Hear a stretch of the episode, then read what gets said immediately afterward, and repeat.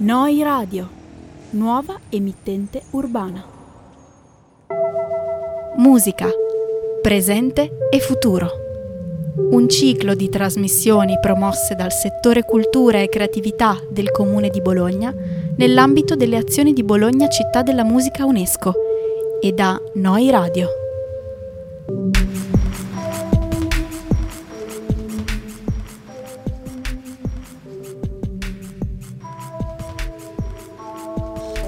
Studi di Mambo in diretta per una trasmissione che eh, ci racconterai meglio tu perché sei la nostra responsabile. Ciao Morra, esatto, siamo qui in diretta dal Mambo per il secondo appuntamento con Do It Yourself, le etichette indipendenti di Bologna, una panoramica sulla produzione musicale di Bologna attraverso le etichette indipendenti, promossa dall'Ufficio Musica del Dipartimento Cultura e Promozione della città del Comune di Bologna e nell'ambito delle azioni di Bologna Città della Musica UNESCO, in collaborazione con Noi Radio e parte della rassegna Musica Presente e Futuro una diretta aperta al pubblico qui appunto del nostro studio del Mambo, il Museo d'Arte Moderna di Bologna e anche in streaming su Noi Radio.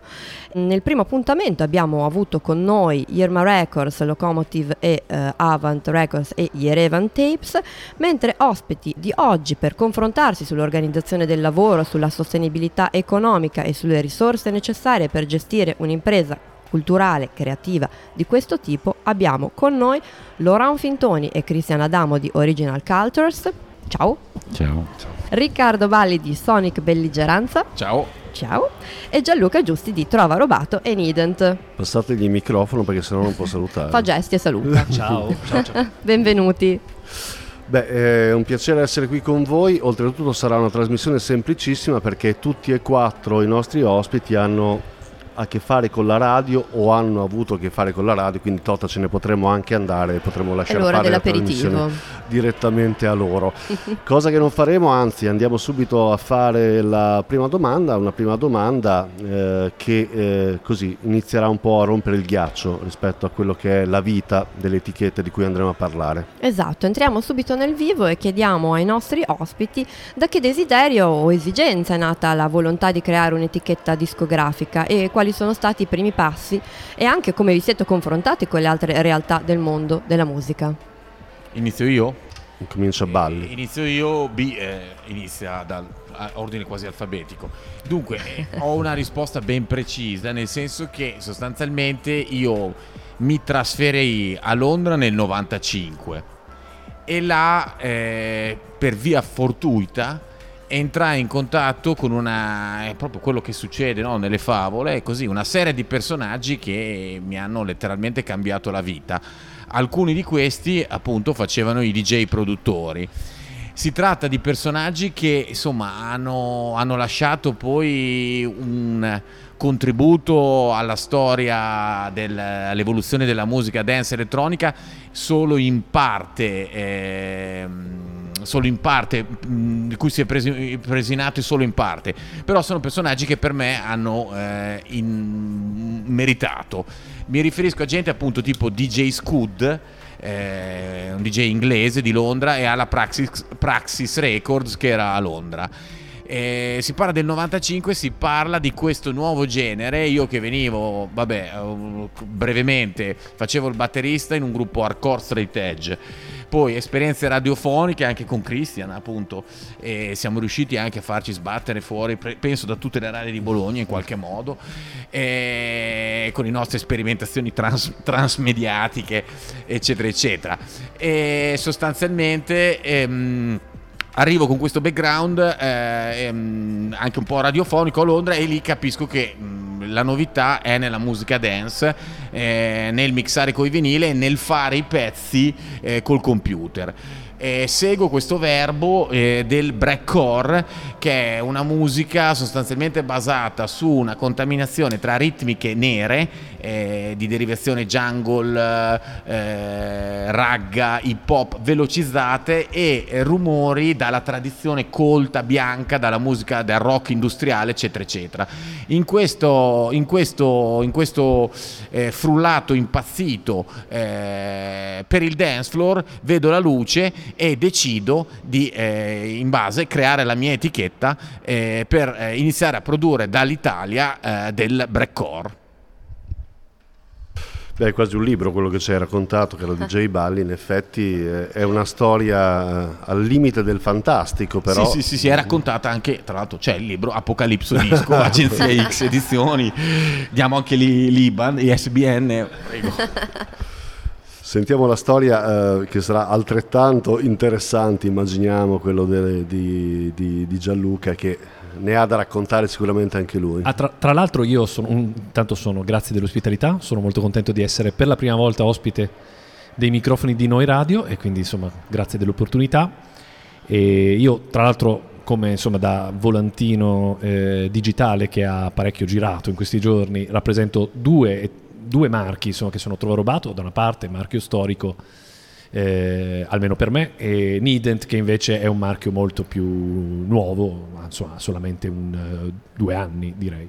Genesi totalmente diverse perché Trovo Robato nasce eh, essenzialmente come marchio di autoproduzione di una band, la band sono i Mariposa, che eh, insomma, hanno iniziato il loro percorso sempre a Bologna, più o meno verso la fine degli anni 90 come band diciamo, da, da, salotto, poi, poi, a fare concerti a partire dal, dal 2000.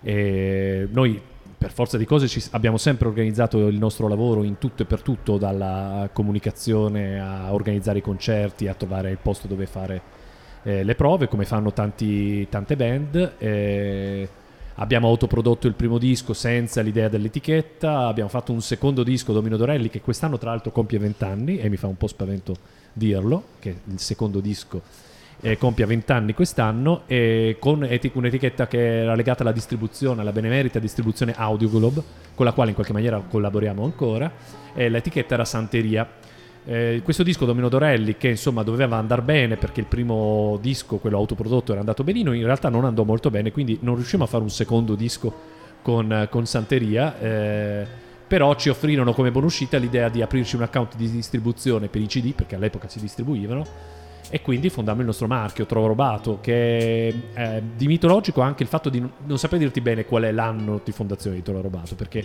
su quale sia il primo numero di catalogo c'è ancora un po' di... tra gli esegeti c'è un po' di discussione. Comunque sostanzialmente tra il 2000, 2004, ecco direi 2004, e abbiamo iniziato a mettere questo nome, Trovo Robato, nei nostri dischi e poi dopo, eh, circa sempre in quegli anni, prendemmo un, uh, un magazzino, un vecchio laboratorio in Porta di Mascarella che diventò il magazzino da dove facevamo anche produzioni radiofoniche, per esempio, una delle quali insomma, è andata anche su Radio Città del Capo. E con quella base, con quel, quello che insomma era nostra, il nostro campo base, ma oserei dire più il covo dei terroristi, ehm, iniziamo a, a, a, mettere queste diciamo, competenze o comunque questa voglia di fare per noi anche al servizio di altri musicisti. Quindi è nato insomma, un po' robato, per cui tutti gli anni d'oro in cui insomma, facevamo varie cose, avevamo molto tempo da investire, ecco, insomma, eravamo ancora semi studenti o comunque con una, una, molto tempo da dedicare a questa attività. E quindi poi Toro Robato è continuato, continuato negli anni, dal nucleo originario che era legato ai Mariposa, è finita in eredità ad alcuni di questi, però insomma comunque tutti sono come dire probi viri del direttivo di Toro Robato e poi niente, fino ad arrivare a produrre dischi anche importanti come Die, Dio sono un cane e tuttora insomma l'etichetta Dio sono un cane. E quindi questa è la storia di Toro Rovato, un marchio che resiste in qualche maniera più o meno con la filosofia di un tempo.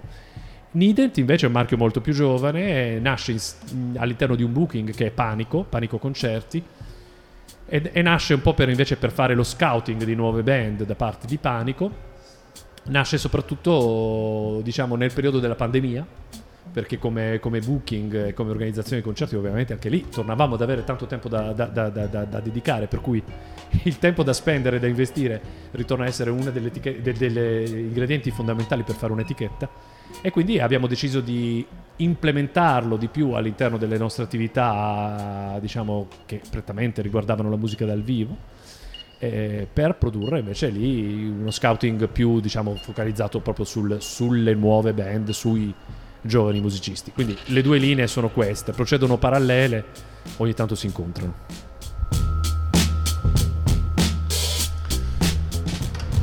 Hai visto si è alzata la musica appena dovevi iniziare a parlare tu, ti diamo il là, visto che sulla musica uh, è bello parlare anche, sì, no? Sì, sì. Um, allora, um, Original Cultures è nato nel 2012 dal progetto dello stesso nome che era nato a Bologna nel 2009, nato a Bologna, tra Bologna, Londra e il Giappone e noi abbiamo fatto varie cose un po', un po', pazze per tre anni con artisti visivi, musicisti a Bologna, a Londra, Manchester, un po' in giro anche. E l'etichetta è nata dal fatto che dopo il terzo anno del 2011 abbiamo fatto questo show qua a Bologna con degli artisti e la musica ci piaceva un sacco e diciamo che c'era l'idea di di non farla perdere e quindi abbiamo deciso di creare l'etichetta anche perché cioè, fare eventi era un po' stava, cioè, diventava un po' complicato diciamo c'era questione di soldi bla bla e quindi così e primi sì, infatti sto guardando che la prima release era alla fine del 2011 perché era una, una release digitale con uno degli artisti del primo show che abbiamo mai fatto e poi la prima release diciamo ufficiale era il 2012 eh, e le prime infatti le prime 5-6 le prime 6 release sono tutte legate a artisti con cui abbiamo lavorato in Italia, Giappone, infatti Italia e Giappone, tre italiani e tre, e tre giapponesi. Non me ne, non me ne Ah, c'era Jim, sì, c'era, e poi c'era inglesi e altri per i remix, ma gli artisti diciamo, principali erano B-Tink e Black Job, che erano italiani, che sono italiani, e Tatsuki, Daisuke Tanabe e Angela Sky, che sono giapponesi. E poi da là siamo andati avanti, adesso infatti Original Cultures è un'etichetta perché altre robe non le facciamo più. Cioè, le faremo forse un giorno, ma per il momento non le facciamo più. Dici robe fisiche? Diciamo robe fisiche, robe un po' differenti, non so. L'ultima cosa che abbiamo fatto era un album in Marocco, siamo divertiti un sacco. Um, ma no, è così, così. E poi no, per, per, il resto, a livello di confrontarsi con il mondo della musica, a dire la verità, era semplice. Chris, noi siamo in quattro, uh, Chris lavorava già nel mondo della musica, anch'io infatti anche cioè, noi quattro l'avevamo già dal mondo della musica in vari modi, quindi Chris aveva conoscenza di come produrre vinili, io avevo conoscenza di come produrre materiali digitali, quindi io ho trovato un distributore in Inghilterra, ehm, lui si occupa di fare la produzione, un altro di noi, Alessandro Micheli, si occupa di fare il design e tutti noi quattro ci occupiamo di scegliere artisti e decidere cosa fare e quindi in fatto direi che cioè, fare l'etichetta era super semplice perché sappiamo già cosa fare, era più la volontà di farlo. Passiamo alla seconda domanda e eh, ascoltiamo poi anche un pezzo di tanto in tanto perché quando si parla eh, così eh, di musica e si parla di musica ad alto livello per quello che ci riguarda e eh, con tante sfaccettature sarà bello anche ascoltare di tanto in tanto un pezzo che faremo scegliere ai nostri ospiti. Eh, passo alla seconda domanda perché è strettamente legata alla prima, forse in qualche modo mh, già nella prima c'è un minimo di risposte che vengono date a questa seconda domanda, cioè eh, se questo per voi è un lavoro, un hobby o una necessità o cos'altro.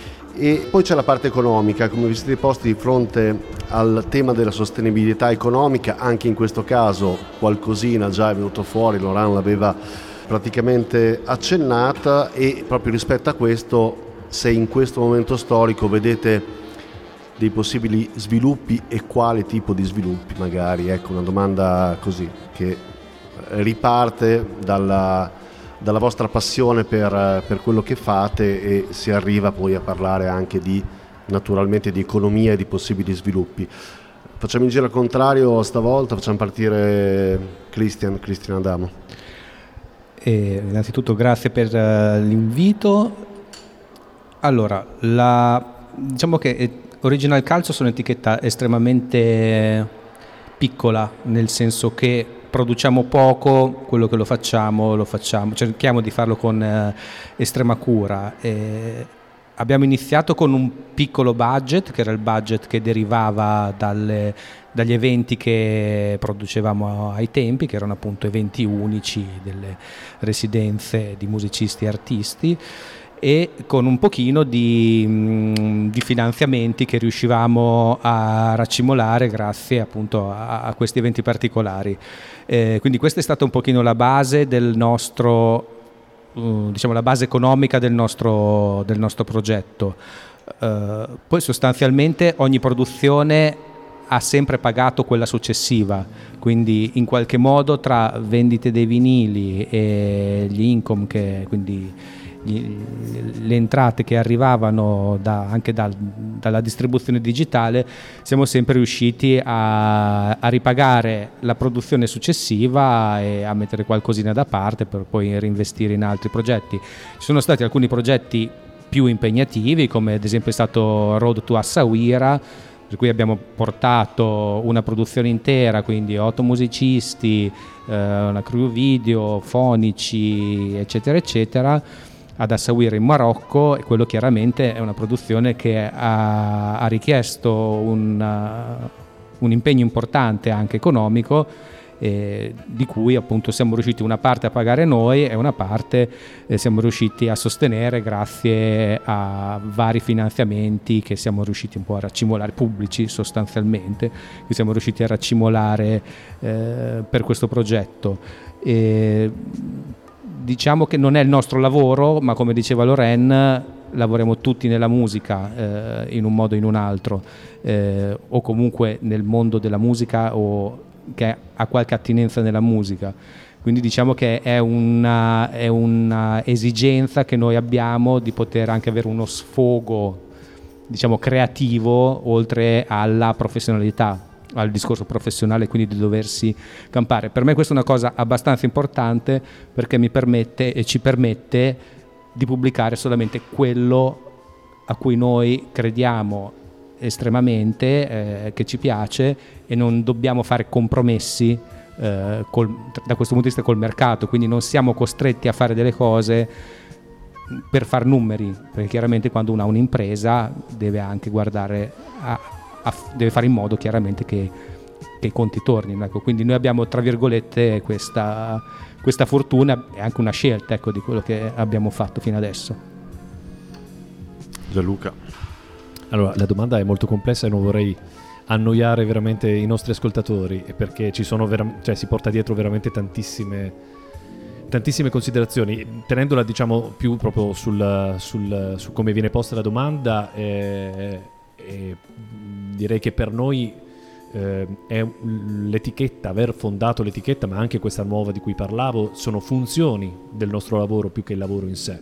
Nel senso che è una funzione quella dell'etichetta, quella quindi della pubblicazione di, di artisti, di album, che ci permette di poi lavorare eh, più a 360 gradi sugli, sugli artisti, quindi eh, ci permette poi di fare i concerti, di fare gli eventi, ci ha permesso, trovato più anticamente, insomma, diciamo quando l'abbiamo fondata, di imparare, di imparare anche il mestiere, cioè nel senso che poi noi abbiamo avuto un approccio, oltre che DIY, proprio di, di imparare a fare le cose facendole, cioè imparare a fare un ufficio stampa perché dovevi auto-organizzarti, quindi prendevi due o tre eh, diciamo nozioni, poi anche tutta la fase, fase, per esempio che ci riguardava un po' di tempo fa, che era la produzione proprio dei master audio, quindi noi eravamo in una sorta di stage autoinflitto noi stessi.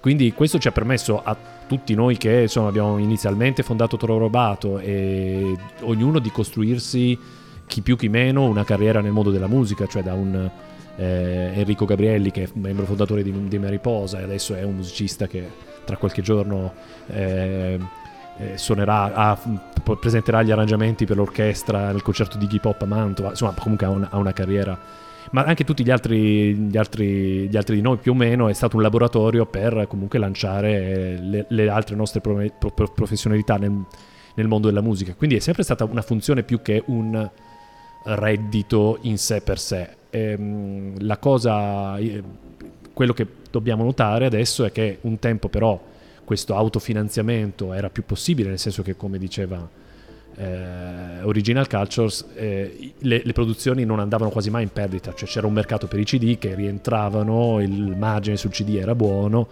adesso ovviamente i CD non si vendono più, i numeri del digitale dal punto di vista della remunerazione sono buoni solo quando sono enormi, quindi c'è questo enorme catalogo in cui c'è tutto del digitale, dove però, che, che però praticamente appiattisce il mercato più di un tempo da un certo punto di vista e quindi siamo di fronte a varie problematiche, per cui se noi vedessimo il bilancio di una, di, di, di una, storia musicale soltanto dal punto di vista della pubblicazione, se ci metti dentro lo studio di gestazione, la promozione e poi vai a vedere che la maggior parte dell'income ti arriva dal digitale, sono tutte in perdita. Però ovviamente non è più solo così. Poi io, noi di Toro Robato, una delle tante cose che abbiamo fatto eh, tanti anni fa è quella di inventarci tutto molto bello, che forse conoscerete, il torneo delle etichette indipendenti Dobbiamo notare che all'interno di Tutto Molto Bello ci sono etichette che hanno giocato dieci anni fa e che quest'anno avevano gli artisti a Sanremo. Quindi anche loro hanno avuto una funzione ben diversa, piano piano sono diventati dei marchi di diciamo, relazione tra le grandi discografiche che hanno a disposizione un sacco di capitale e, ehm, e, lo scouting che viene fatto da etichette come Woodworm, come Bombadischi, che quando sono partiti erano molto più piccoli di quanto potesse essere trovato, e adesso sono l'etichetta di Calcutta, Ariete, i psicologi e tutti questi fenomeni pop, perché non si possono che definire così. Eh, giovani, pop eh, e sicuramente eh, anche molto remunerativi. Quindi per loro sì, per esempio l'etichetta vista da questo punto di vista è diventata per molti di noi, della nostra generazione, un, un lavoro, però ogni storia è un po' a sé quindi per rispondere alla domanda direi che sì, è comunque una funzione della, de, del, del, del lavoro che facciamo tutti i giorni. Valli. E anche mi piaceva Morra il tuo eh, concetto di necessità, ecco proprio eh, di quello si tratta nel caso di Sonic Belligeranza, è proprio una necessità di voler far conoscere queste musiche impossibili, nicchie di nicchia che ti ascoltano in 50 in Giappone, in 30 in California, in, in 20 in, in Inghilterra e specializzarsi in quel sottogenere che magari poi scompare due anni dopo, ecco. E fare di questo però un lavoro. Articolando quindi il discorso dell'etichetta che nel mio caso nasce proprio in sede al EP per DJ, eh, dietro dei distributori eh, europei grossi, tipo Toolbox, che hanno di base eh, di Parigi ci ha, ci ha, permesso di esistere, nel senso che quelli erano gli anni, ti parlo del 2000, in cui facevo tre dischi all'anno.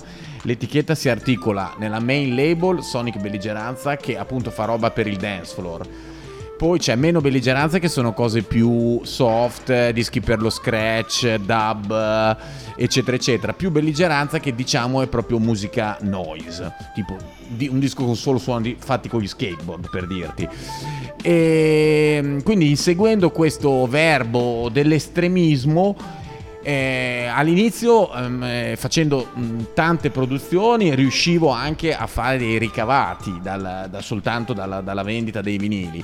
Poi la situazione con l'avvento del, degli MP3, di internet, eccetera, eccetera, eccetera, è cambiata. Ovviamente abbiamo iniziato ad avere i distributori digitali e a continuare a insistere sul vinile eh, e però di base la cosa va insieme per essere lavorativamente eh, remunerativa, va insieme a tutta una serie di attività a 360 gradi che vanno dal fatto che io scrivo dei libri su queste sonorità specifiche, al fatto che faccio il DJ, del fatto che sono un venditore porta a porta di vinili da Discogs e ho anche uno spazio a Bologna che non è, è un megastore, ma non è un punto di vendita, è un punto di diffusione, di, di, in cui si fanno conoscere eh, anche i, i, lavori delle etichette nostre confratelle come Trova Robato e Original Cultures, eccetera, eccetera, in via Mascarella, e nonché faccio anche l'insegnante in questa scuola Accademia Italiana DJ di, eh, di scuola privata per fare DJ. Quindi combinando assieme tutte queste attività diciamo che si tira a sbarcare il lunario E però io continuo a farlo ecco, come necessità, come cosa che comunque mi prende bene, nel senso che mi piace farlo e quindi capisci che questo è il profitto quasi impagabile. Ecco. Totta, che musica vuoi ascoltare? Beh, scusa. No, scusa, cosa? Devi scegliere adesso. Eh, no, toccherà no. a te scegliere tra i tre. Scelgo Balli perché Scelgo è stato Balli. l'ultimo che ha parlato, quindi di conseguenza, visto che appunto ci ha appena raccontato eh, di com'è Sonic Belligeranza, anche di questa passione che ci sta dietro alla sua etichetta, e sono sul vostro Bandcamp. Più o meno Sonic. Più o meno Sonic. Sono Sonic Belligeranza. Allora, se vuoi, Bandcamp. sì, del- potremmo ascoltare da From the Inside e ascoltiamo una cosa tonica. Eh, DJ Balli, è anche molto bolognese, Galvanized. Ed è, su- è un disco su Luigi Galvani, no? la nostra, la nostro scienziato, ed è un disco eh, sull'episodio specifico del, del famoso, la questione del- delle rane, cioè del fatto, l'esperimento in cui Galvani, eh, la conduttività elettrica, insomma, sostanzialmente dopo aver eh, segato, detta come va detta, due, due, due eh, le gambette delle rane, toccandole con i due bisturi, in realtà erano poi la conduttività legata ai due materiali, praticamente eh, di ottone e di un altro materiale, la gambetta twitched, cioè si contorceva. Questo è un disco eh, 220 28 anni dopo eh, in cui noi incazzati ce la prendiamo con Galvani e facciamo sentire le rane e prendiamo le parti delle rane contro Galvani e quindi questo è Galvanized.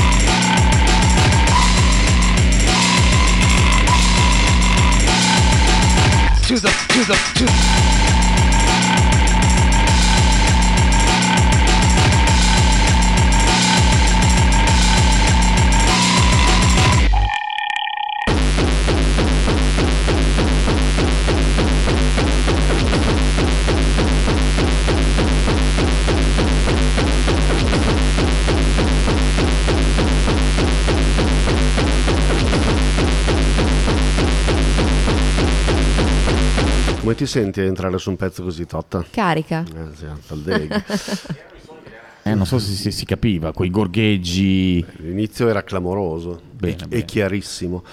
Bene, ehm, adesso tocca a te ancora, Balli, che praticamente si è impossessato della trasmissione. Esatto. Gianluca le essendo in mezzo non rane, riuscirà, non riuscirà mai a incominciare a rispondere alle domande. Piovono rane. Sì, ri- ritorniamo appunto sui nostri argomenti, un po' l'avete già anticipato nella domanda precedente, eh, però vi chiedo di raccontarci insomma, il ruolo della vostra etichetta nel contesto del mondo del lavoro, della musica, locale, nazionale o internazionale.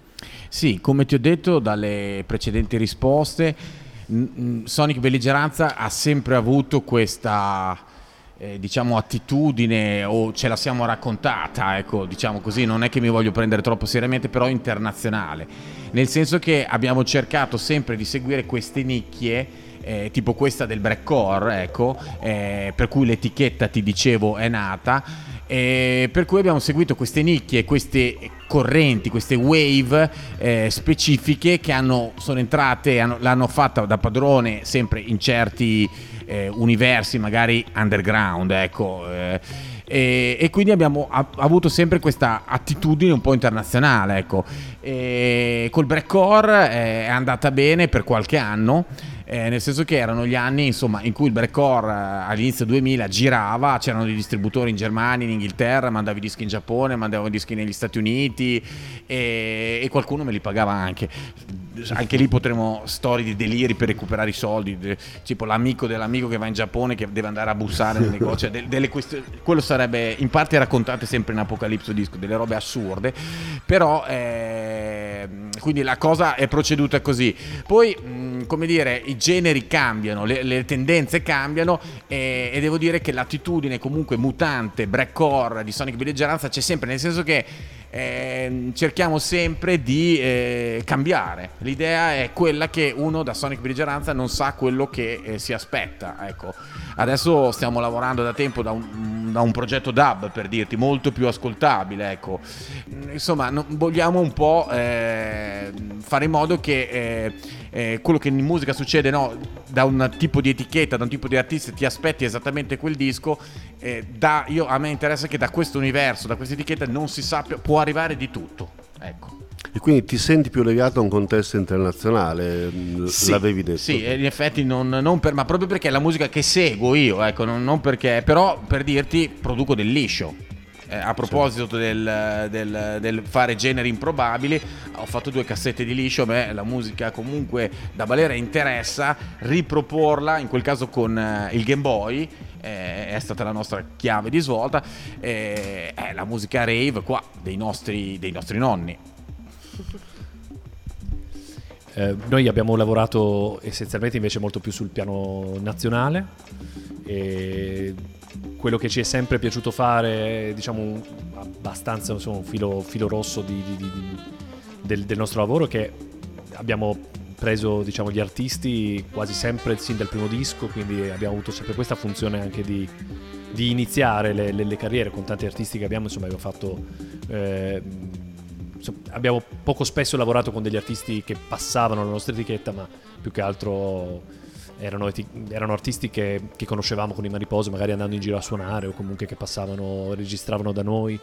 Quindi abbiamo avuto questo, questo è stato il, la, la, nostra, la creazione di una piccola comunità di musicisti attorno, attorno a noi che poi si è espansa e insomma ha preso varie, varie vie, varie, con, varie, con varie vicissitudini. Abbiamo anche noi lavorato sull'internazionale perché comunque i nostri artisti sono stati a suonare in vari festival, eh, ci abbiamo sempre provato, non è semplice, non è semplice quando vai su un genere come può essere il nostro che è anche molto particolare se vuoi, ma non è esattamente una nicchia, sono comunque produzioni eh, molto eterogenee, eh, a 360 gradi, molto libere, però che non si scrivono automaticamente in determinati tipi di nicchie, quindi quello che è bello magari delle produzioni di nicchia è che sono una volta che sono nate sono già internazionali proprio perché quelle cose lì le, le, le, ritrovi. Quando vai nel campo di songwriting oppure una cosa di indie rock oppure di musica ambient fai un pochino più fatica, soprattutto quando sei molto eclettico come siamo stati noi spesso nel nostro catalogo. Quindi ci siamo sempre dovuti confrontare sul fatto che eh, avere un indirizzo Bologna non è semplice per... Eh, spesso i musicisti che si vedono che comunque riescono ad avere carriere internazionali proprio perché sono cervelli in fuga, quasi, quasi sempre, quasi nella maggior parte dei, dei, dei casi. Noi insomma non abbiamo avuto questo, questo genere di... Non, non, ci è capitato di andare proprio a lavorare all'estero ed è, ed è difficile. Stia, si sta muovendo molto la scena italiana anche perché comunque determinati tipi di artisti che in Italia trovano in questo momento poco, poco riscontro eh, stanno iniziando a guardare all'estero e qualcosa sta, sta accadendo, quindi magari in futuro riusciremo a, ad andare sempre più insomma, sull'internazionale. Scusa Gianluca, una curiosità proprio rispetto all'esplosione della, della, musica italiana, cantata anche in italiano così, c'è stata questa esplosione, tu dicevi ha favorito alcuni in maniera eclatante, voi come vi siete ritrovati all'interno di questo contesto, di questa esplosione, se così possiamo definirla? Ma è, è, un fenomeno che ci ha riguardato in parte e, e diciamo che abbiamo, eh, eh, diciamo, abbiamo intersecato con una produzione in particolare che è quella di Die Dio sono un cane. Perché è un disco che quell'anno, nel 2015, quando è uscito, è stato il disco dell'anno per tante testate, però è stata rispetto insomma alla, diciamo, alla curva che adesso è sempre più esponenziale dei gruppi, è, è, stata una cosa molto più graduale, cioè quando comunque già il tour di Die si capiva che era il disco dell'anno, Jacopo faceva ancora i concerti nei piccoli arci di provincia, Lodi, a Crema, queste cose qui. Eh, da lì in poi è un, proprio uno spartiacque in cui invece eh, adesso ci sono delle cose, de, de, diciamo delle, eh, degli approcci ecco, anche alle carriere in cui si tende ad ottenere il massimo subito nel minor tempo possibile, per cui tutta la gavetta è stata un po' cancellata, per cui si va si va direttamente a cercare di, di uscire direttamente per, perché? Perché la, l'unica speranza di rimanere all'interno è veramente eh, avere dei grossi numeri in streaming che poi non si traducono spesso per esempio in biglietti venduti e concerti, per cui abbiamo anche questo fenomeno di artisti con canzoni popolarissime che poi fanno fatica al, al botteghino. Ehm, e quindi noi sì, sicuramente abbiamo anche noi giovato e eh, devo dire come, come, per esempio come Booking giovato ancora di più di determinate cose positive che, son, che sono successe. Ovviamente siamo anche sotto pressione perché comunque sono arrivate una serie di società insomma diciamo molto grosse che fanno anche offerte molto fuori mercato ai musicisti drogando il mercato sostanzialmente per cui mh, quell'idea di dire di, di, di, di fare le cose per gradi eh, è, un è, un po', più difficile di un tempo, però ecco, con, il, con, gli artisti con cui stiamo lavorando, per esempio c'è un'etichetta di Padova con la quale collaboriamo molto che si chiama Dischi Sotterranei che ancora ha molto questa filosofia e secondo me è una filosofia che comunque tornerà a pagare perché è quella più sensata. Um, io direi che per Original Cultures è un po' ci assomiglia a quello che hanno detto i ragazzi, cioè noi abbiamo iniziato a Bologna ma alla fine Direi che abbiamo iniziato con un scope internazionale e siamo non ritornati sull'Italia, ma siamo tra le cose ci siamo, cioè il, focus era molto interna, era internazionale all'inizio, adesso il focus è di fare quello che ci piace, che sia in Italia o cioè, l'etichetta è qua, c'è molto più, diciamo che il senso che Original Cultures è un'etichetta italiana, per me è più chiaro adesso che era dieci anni fa, um, ma diciamo a livello del, di dove operiamo è sempre stato internazionale, cioè gli artisti sono sempre state, stati internazionali, comunque direi che la maggiorità degli artisti sono italiani, um, ci devo guardare, ma se fa il conto direi che delle release del nome dell'artista sulle release sono più, più, italiani che no. Poi ci sono remixers, roba così. Um, no, per noi comunque quello anche riviene sul fatto che c'è quello che ci piace è lavorare con gente da tutte le parti abbiamo, siamo fortunati di avere contatti, di conoscere la gente che ci permette di, di fare queste cose. Per esempio l'ultimo disco che abbiamo fatto che è il quello di ok, comunque c'è il disco, il gruppo, i musicisti sono italiani e alla fine i remix. I remix sono di Detroit e quello è diciamo, l'esempio di, di, dove siamo adesso a livello di etichetta, dove quelli, quei remix sono un prodotto di, di queste conoscenze, di contatti, di quello che ci piace, ma quello che ci arriva, diciamo, la gente che ci contatta o la gente che ci becca più o meno sono nel mondo italiano e poi va da là. Tieni ancora il microfono Lorano o passalo a Christian per parlare. Christian eh, deve parlare, infatti. Si parlava dell'evoluzione dei formati, vinili, CD, streaming. Ecco, come lavorate da questo punto di vista e quali strategie avete attuato in riguardo, ecco, soprattutto si parla del ritorno del vinile, si parla dell'apparizione dell'MP3 del, eh, di tutta la musica in digitale, si parla del CD che ormai non c'è più, quindi è un discorso interessante, quali strategie avete attuato e eh, anche rispetto agli artisti, come si sono comportati gli artisti eh, rispetto a questi temi.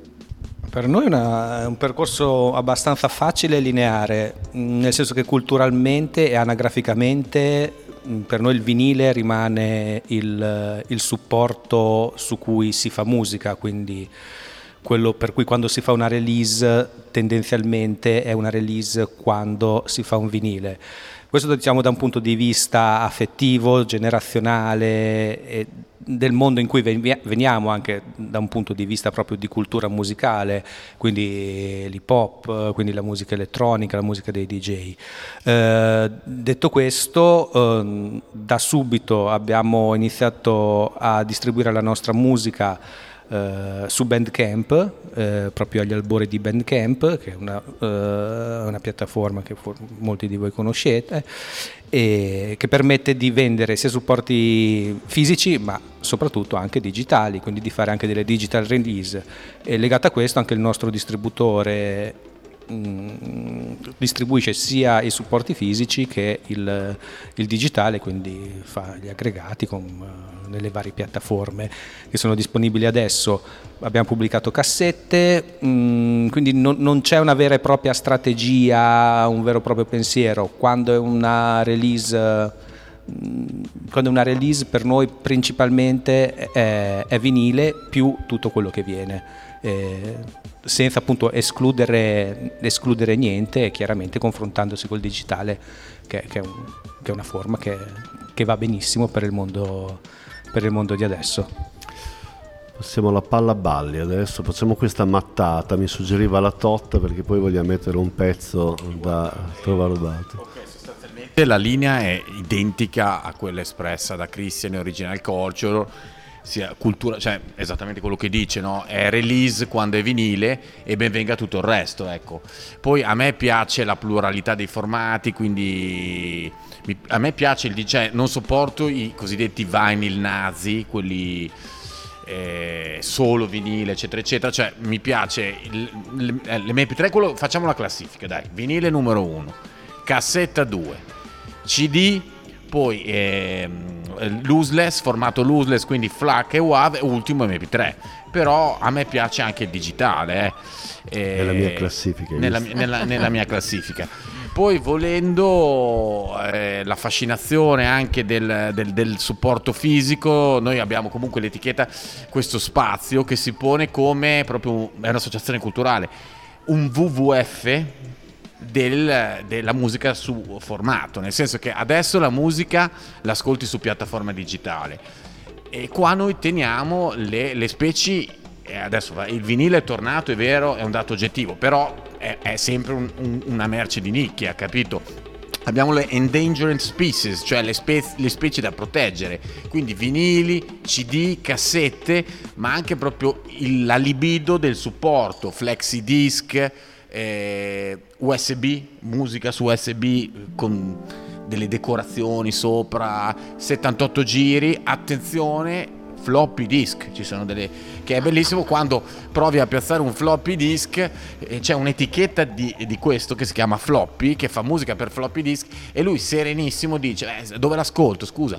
Vabbè oh è un po' toscano vai al Media World e prendi l'adattatore USB per ascoltare il floppy. Cioè siamo proprio nel delirio della bobina capito? Però ben venga secondo me è, è divertente è bello e comunque eh, adesso no, in America si parla molto, e poi la chiudo, scusate, si parla molto di questa ADHD, sarebbe questa Attention Deficit Hyperactivity Disability, cioè il fatto che siamo immersi nel all you can hear, continuamente tra cellulari, abbiamo stimoli continui. Quindi addirittura psicologi in America consigliano, curano questo ADHD con le anfetamine, che cioè, non so, mi sembra assurdo, eh, o almeno che è, è, è omo, che, omeopatia, ecco, però mi sembra assurdo, mi permetto di dire la mia, cioè il formato musicale eh, è un qualcosa in questo universo dell'all you can hear in cui senti eh, suonerie di cellulari e senti la musica in quel modo lì che io non contesto, mi va benissimo, eh, non, non, voglio fare il boomer, però l'idea di concentrarsi sulla release eh, fisica, eccetera, eccetera, e se è un vinile per me è il top, eh, per l'oggetto, eccetera, eccetera, secondo me è un qualcosa che, dato che si parla nel futuro, spero nel futuro rimanga, ecco, eh, dico molto umanamente, ecco, per quanto la, l'antiumanesimo mi affascini, ecco.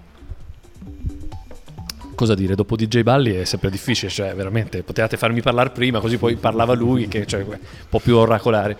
Allora, eh, intanto io spezzo una lancia in favore del caro vecchio CD, che secondo me tornerà perché costa poco e, e rende tanto, insomma, quindi quindi mi dispiace che in questo momento sia effettivamente un, un, un formato che sembra non avere più un, un mercato perché sembra che non, la gente non abbia neanche più i lettori, ma vedo sempre più questo fenomeno di ascoltatori di musica, si tratta di appassionati di musica nella maggior parte dei casi, che postano settimanalmente la colonnina dei CD che hanno ascoltato quella settimana. Quello è come dire, è una selezione perché il problema dell'ambiente digitale dal nostro punto di vista, eh, qua insomma mi stacco dal, dal, dal, ruolo di etichetta e riprendo quello di fruitore, insomma, però è bene incrociarli tutte e due, la, la, la difficoltà è anche che l'ambiente digitale ti dà troppa offerta, troppe possibilità e insomma a 9,99 euro hai l'abbonamento Tidal, l'abbonamento Spotify, hai veramente tutto e finisci per non avere niente, invece la tua collezione di CD o di vinili la conosci molto bene, la conosci a memoria. Soprattutto era molto bello quando da, da, adolescente compravi il disco sbagliato che ti faceva schifo, ma lo ascoltavi almeno 70 volte perché comunque avevi speso 18.000 lire e col cavolo che insomma non te lo ascoltavi. Questo faceva avere un rapporto molto molto più viscerale con la musica, oltre al fatto che Qui, qui sì, faccio il boomer, se avevi, avevi 18 anni, quindi cioè, immagazzinavi delle informazioni molto. Io adesso faccio fatica a ricordarmi dischi anche che ho ascoltato tre volte, ma non, non riesco più a memorizzarli. Mentre, mentre, invece quando ascolto qualcuno dei pezzi, voglio dire, dei 600 pezzi della mia giovinezza, se non c'è il pezzo dopo, io so qual è il pezzo dopo in scaletta, mi aspetto che arrivi. Quindi questi, i supporti erano belli anche per questo, perché erano di meno, o comunque erano un numero limitato, anche quelli che ne avevano tantissimi. Poi anche a me piacciono in realtà tutti i supporti strani, non sono un feticista da nessuna, da, però mi piace insomma, come dire, nominare anche la posta pneumatica, per esempio, tra i, tra i, tra i modi di scambiarsi messaggi, eh, come dire, email, faccio la classifica, cosa c'è. La posta pneumatica la mettiamo comunque tra le cose belle. Noi comunque col digitale ovviamente abbiamo molto a che fare per il tipo di artisti che facciamo, cerchiamo anche di avere un bel rapporto con la nostra distribuzione per cercare anche quelli meno pop eh, di comunque profilarli in ambienti digitali tramite le playlist, che capisco che non è un lavoro che bisognerebbe eh, in qualche maniera limitare soltanto a questo, però comunque è una fase importante. Secondo me il digitale in questo momento ha mh, c'è il grosso limite che eh, sia gli artisti che, che, l'industria discografica o le piccole label non hanno interpretato il digitale per quello che poteva significare, ovvero sia rompere lo schema del formato, visto che non c'è più il formato, per cui in digitale non fai altro che, che, che, fare degli album virtuali, degli EP virtuali, dei singoli virtuali, ma il paradigma con il quale si produce è ancora quello del 68 più o meno, cioè nel senso... E questo è un po' strano con Trovarobato avevamo provato a fare un esperimento qualche anno fa che non siamo riusciti a portare avanti per mancanza proprio di fondi e di energie psichiche più che di, di soldi, che era quello di trasformare Trovarobato in una radio e quindi trasmettere più che pubblicare quindi avere come dire, un'etichetta che prende degli artisti e li trasmette, ne trasmette anche le varie fasi di lavorazione, i vari momenti, trasmette le prove di una band, che sono già in nuce i dischi, i, i, le cose che verranno su, fissate sul supporto un giorno, per cui intendere più il supporto come una sorta di merchandise, però di una vita che a quel punto posso mostrare più in divenire. Ecco, questo non, è ancora un, secondo me un'idea che rimane un po' avanguardistica, però che sarebbe bello in futuro lavorare proprio a rompere lo schema di come si pubblica, come si presenta la musica. Capito Totta? Guarda, che, ra- che ragionamenti sì, eh, in una sì. piccola trasmissioncina così. Eh, Ci ascoltiamo un piccolo intermezzo musicale scelto da Gianluca. Sono sulla de- pagina bandcamp, far... trovarobato.bandcamp.com. Ma prendiamo una delle ultime release, quella di Vieri Cervelli Montel, così introduciamo anche questo piccolo argomento, perché questa è un'altra sublabel di Trovarobato che si chiama Tanca. Risveglio, potrebbe andare bene, sì. All'alba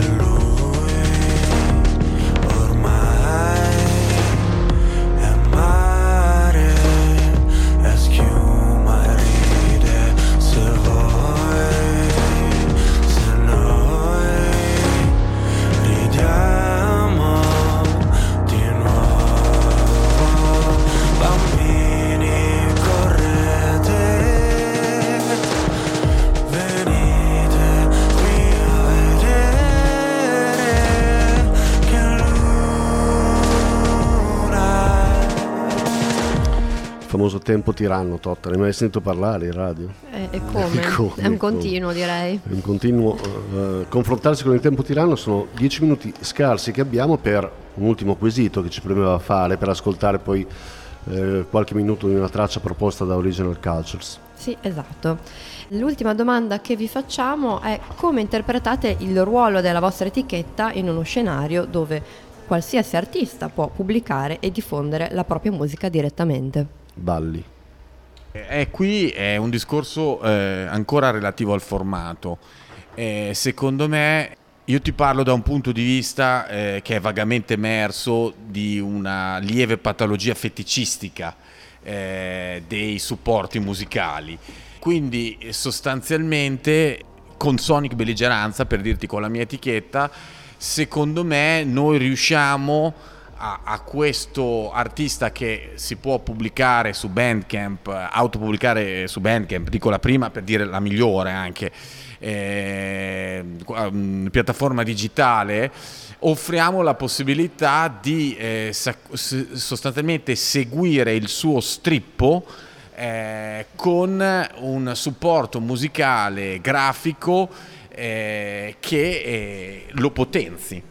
Eh, adesso ti faccio un esempio, eh, potevo suonare loro sinceramente, è un po' lunga come adesso cercherò di essere breve, è una delle ultime produzioni di Meno Belligeranza, è un disco di questi Veganova di Genova, è un disco di eh, New Age, pensa te, con dei campionamenti eh, di eh, registrazioni della tribù dei Dogon. Uno dei due è, è un antropologo, è andato là nel Mali, eccetera, eccetera e sostanzialmente il disco è tutto eh, fissato su questa storia di Sirio, la, la, stella, eh, la stella, di cui eh, sostanzialmente è una cosa curiosa, eh, i Dogon hanno una conoscenza ampissima che è, si trova riportata per esempio sugli schizzi rupestri, eccetera, eccetera, tutte cose che noi abbiamo scoperto negli anni 70, cioè che c'è Serio B e addirittura Sirio C, eh, quando si sono sviluppati dei telescopi eh, abbastanza tecnologicamente potenti. Ecco, i Dogon già sapevano di questa cosa qua. Questo disco è un concept su questa stella e eh, compare in un fantastico, adesso capisci lo strippo, in un fantastico doppio vinile gatefold, cioè di quelli che si, si aprono con un pop-up in cui salta fuori una stella.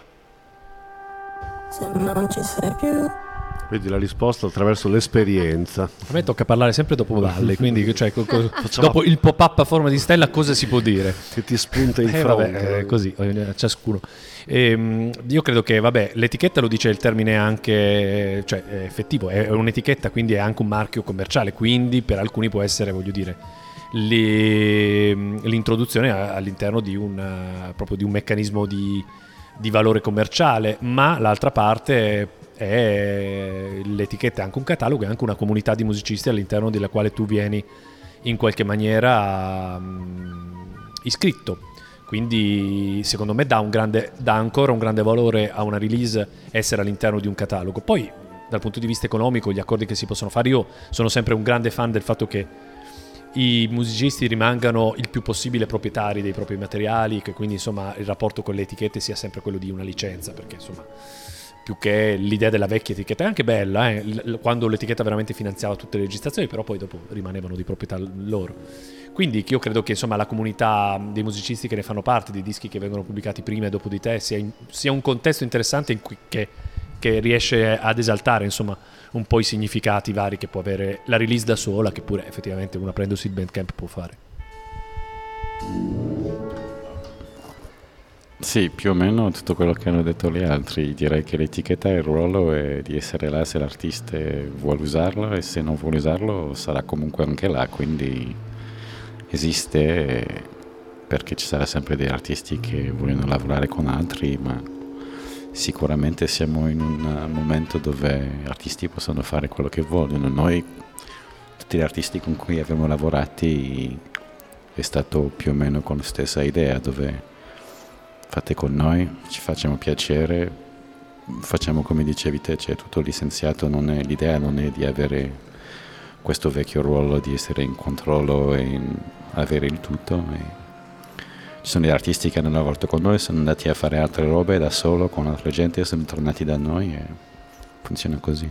Quindi piccola etichetta, massima libertà, però c'è il gusto comunque di, di stare Sì. con voi. Sì, poi c'è anche tutta la discussione che non si può fare in 30 secondi di fatto che comunque le etichette a livello del digitale è molto più difficile, per esempio non esistono su Spotify, quindi bah. per la gente che è interessato comunque sì, l'etichetta diciamo, vi la possibilità di scoprire delle cose dentro di una tematica, diciamo. Tocca a voi in chiusura eh, scegliere un brano. Intanto ringraziamo tutti eh, per eh, questa partecipazione, Grazie per la tutti. gentilezza, la Grazie a voi. disponibilità e le belle idee che sono venute fuori. Cosa scegliete di brano, Doran? Prendi OK Remix. Wow. OK Remixes.